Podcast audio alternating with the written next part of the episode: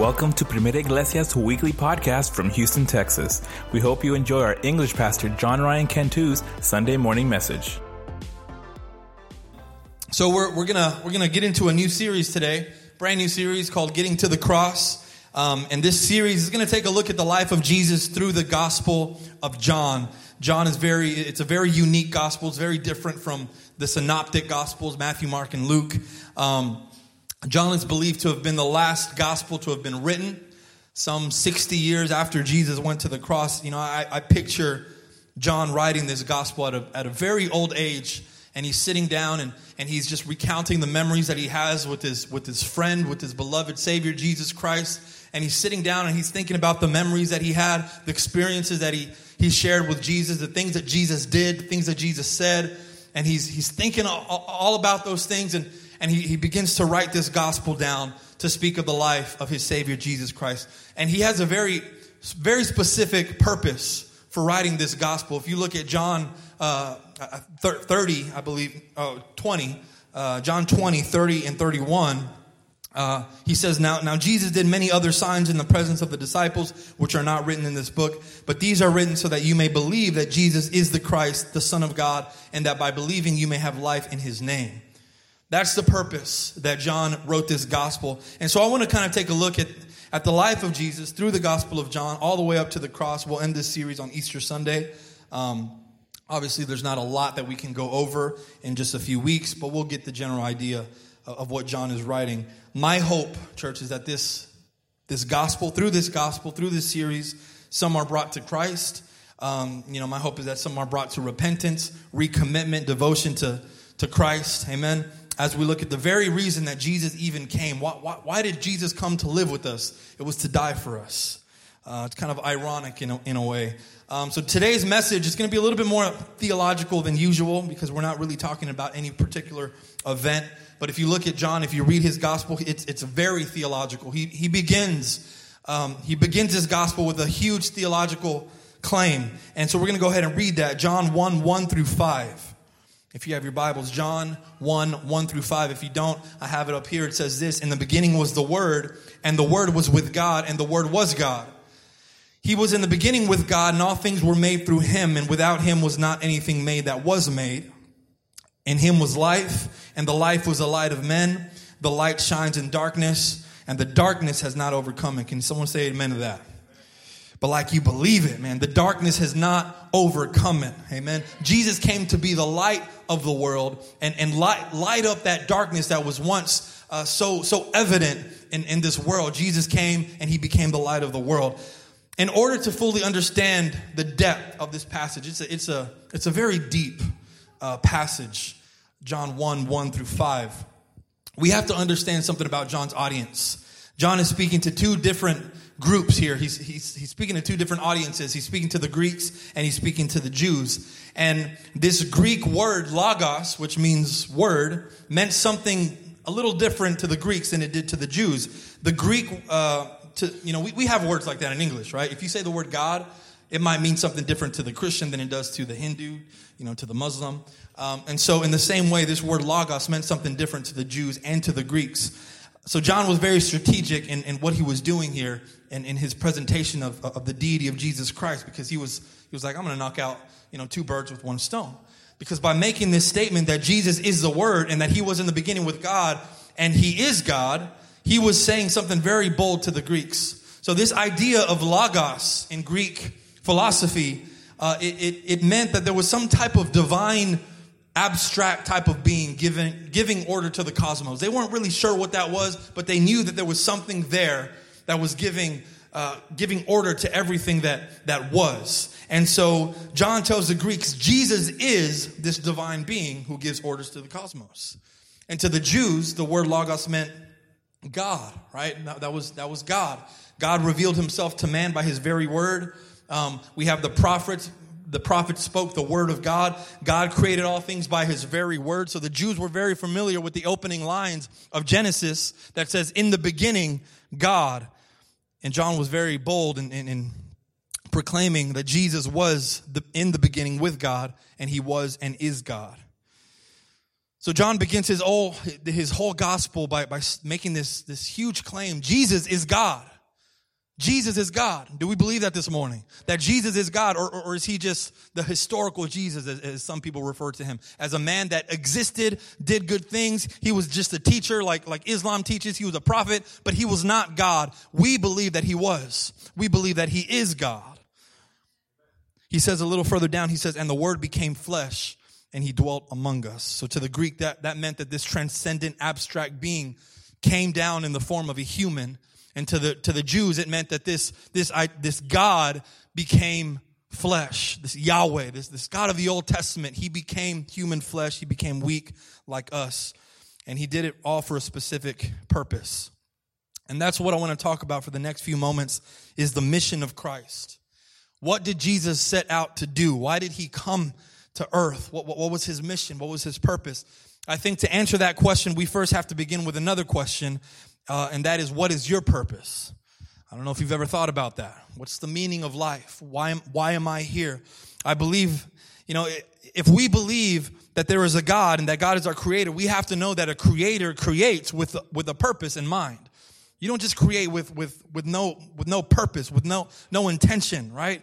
You don't create without a purpose. Every inventor, every author, every, every artist, every producer, they create with a specific purpose in mind. Now, the product might not always serve the purpose, but there was there is an intention when someone creates something, and the same is, is with God. There was a reason that He created us, but we have to discover what that was. You know, we used to have this um, this grand piano here at church. Some of you, you might, if you've been here long enough, you, you probably you probably know what I'm talking about. We had this beautiful uh, grand piano that that belonged to my to my grandma, and uh, man, she could play that thing. She man, she would she would she dance circles around me, man. I I'm nothing compared to what she could do, and and she would give me some lessons every now and then on, on this piano uh, on some Wednesday nights before you know people got to church. We always got you know we always got to church a little earlier, so she would she would bust out you know one of the hymns and and she would she would have me read some music, and I'm like, mm, Grandma, I don't know I don't know what that says, and uh, but we, I, I have some, some good memories with that piano. And decades ago, a long time ago, that, that piano fulfilled its purpose. Every Sunday morning, every Sunday morning, every Sunday night, we had both morning and night service and, and she'd play it and people would sing along to it and the piano would serve its purpose of, of making music for the honor and the glory of God. But as time passed, the piano was eventually replaced by by the keyboard. You know, the keyboards are just they're they're easier, they're they're lighter, right? They're they're portable. They have more sounds. You know, they're they're it was a new thing. And my grandma wasn't playing as as much. She wasn't playing every Sunday. We had, you know, we we, we switched to like a more contemporary type of worship.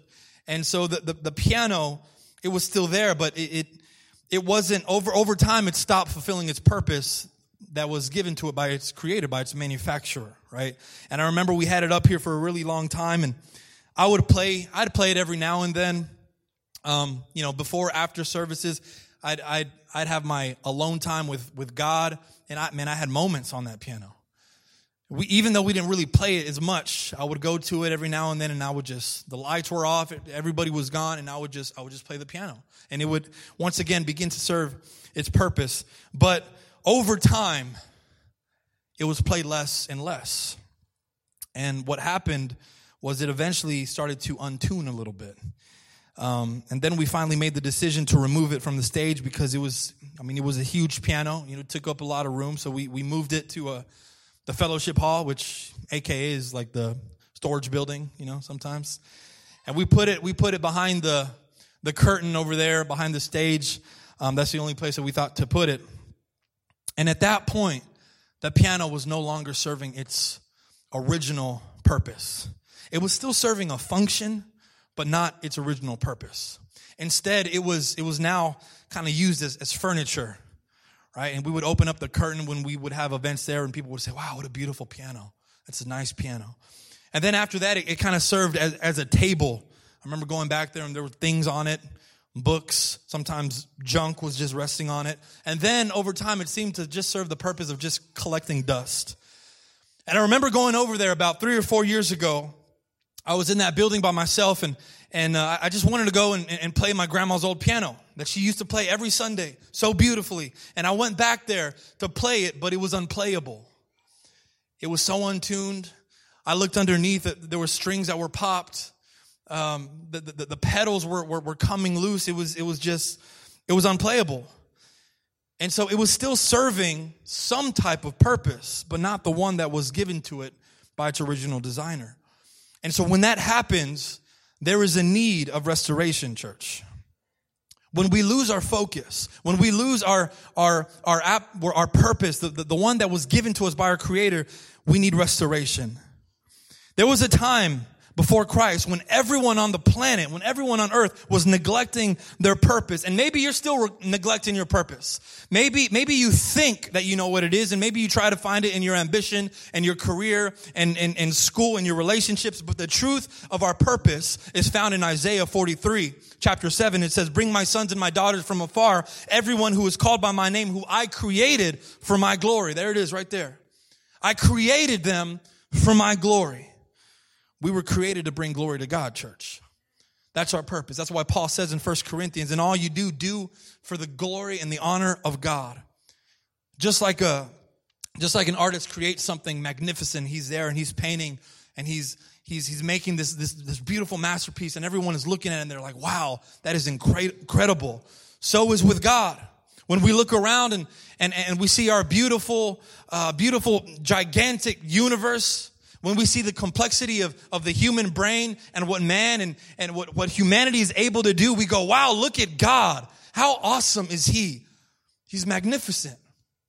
Now, I, I also want to, I don't want to ignore the skeptic or the, the atheist because I've heard it, I've heard the other side of the argument that says, yeah, exactly. Look at the world. That's why there is no God.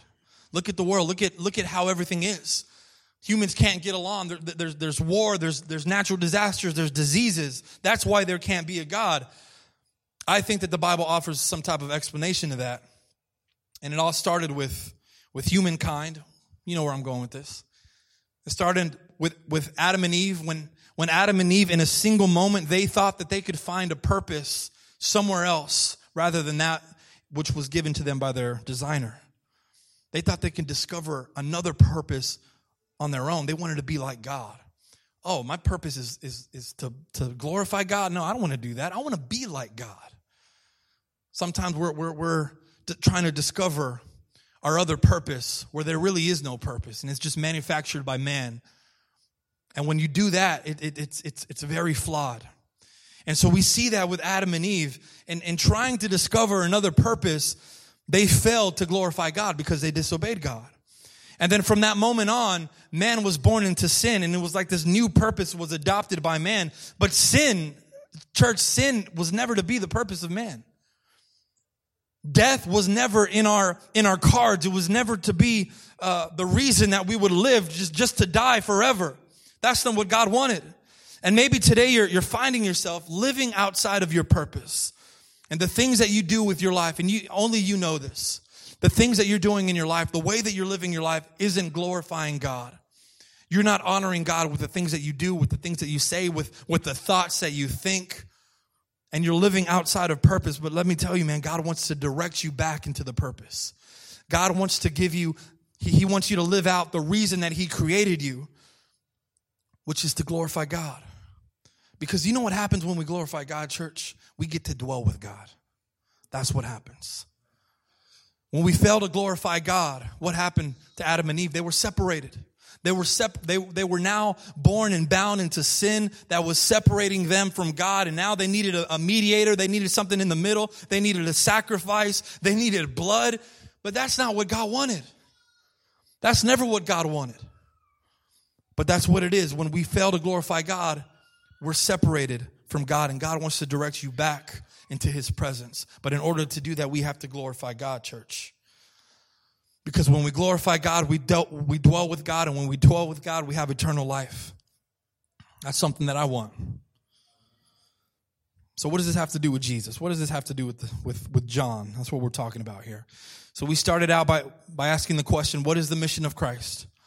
Why did he come? What was his purpose? But first, we needed to answer the question well, what is my purpose? Now we know our purpose is to glorify God. But in a single moment, man sinned and we were no longer able to glorify God. That's to say that we're no longer able to fulfill our purpose. So here we get to John.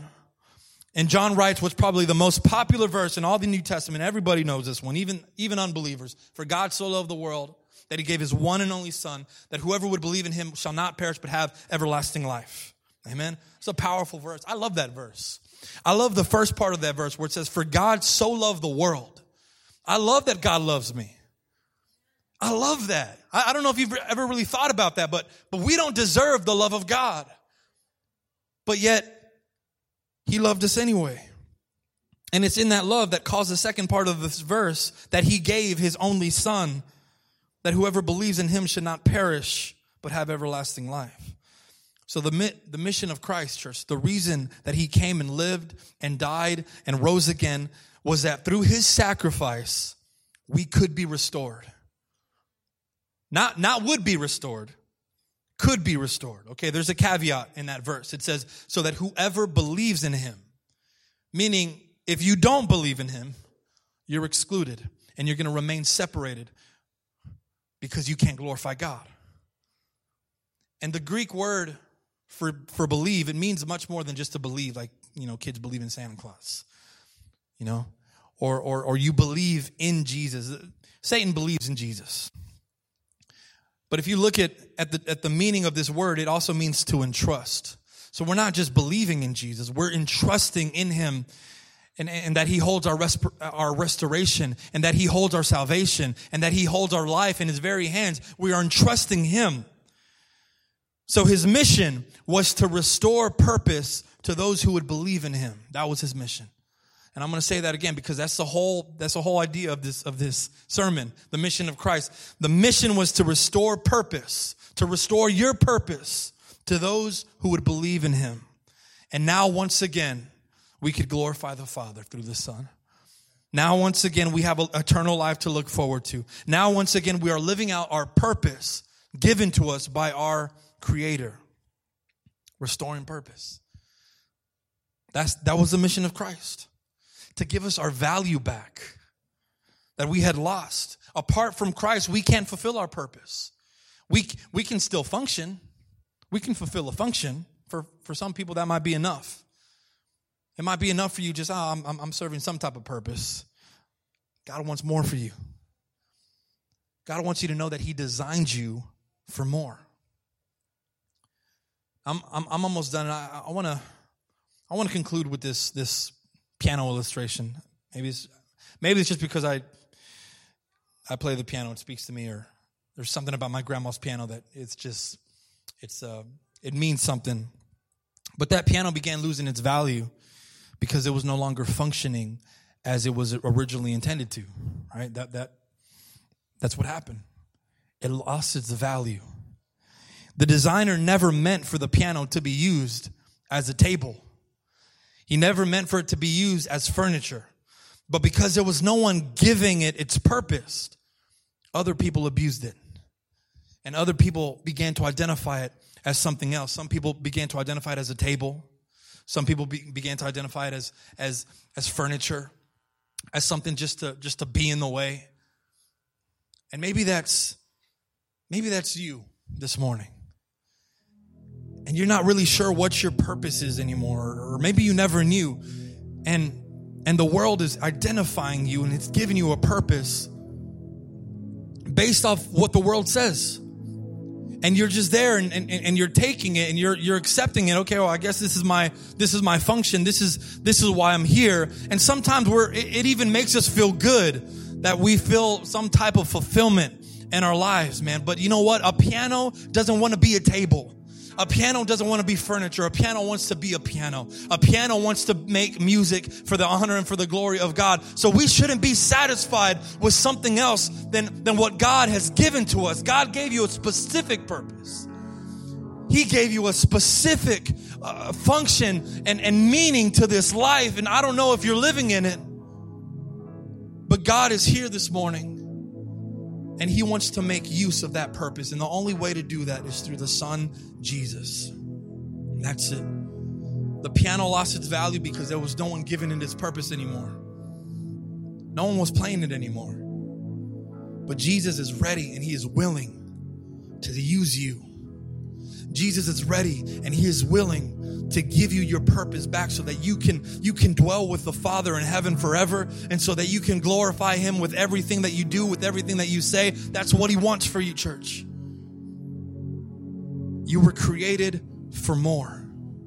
That's the message I want to leave you with this morning. You were created for more.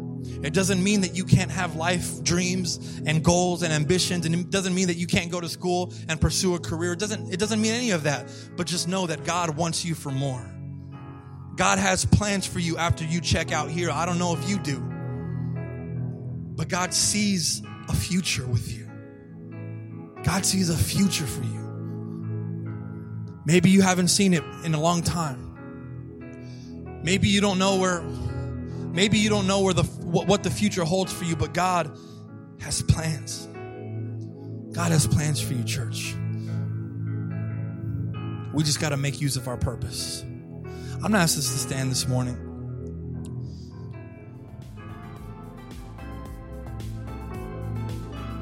Thanks for tuning in to Primera Iglesia's weekly podcast.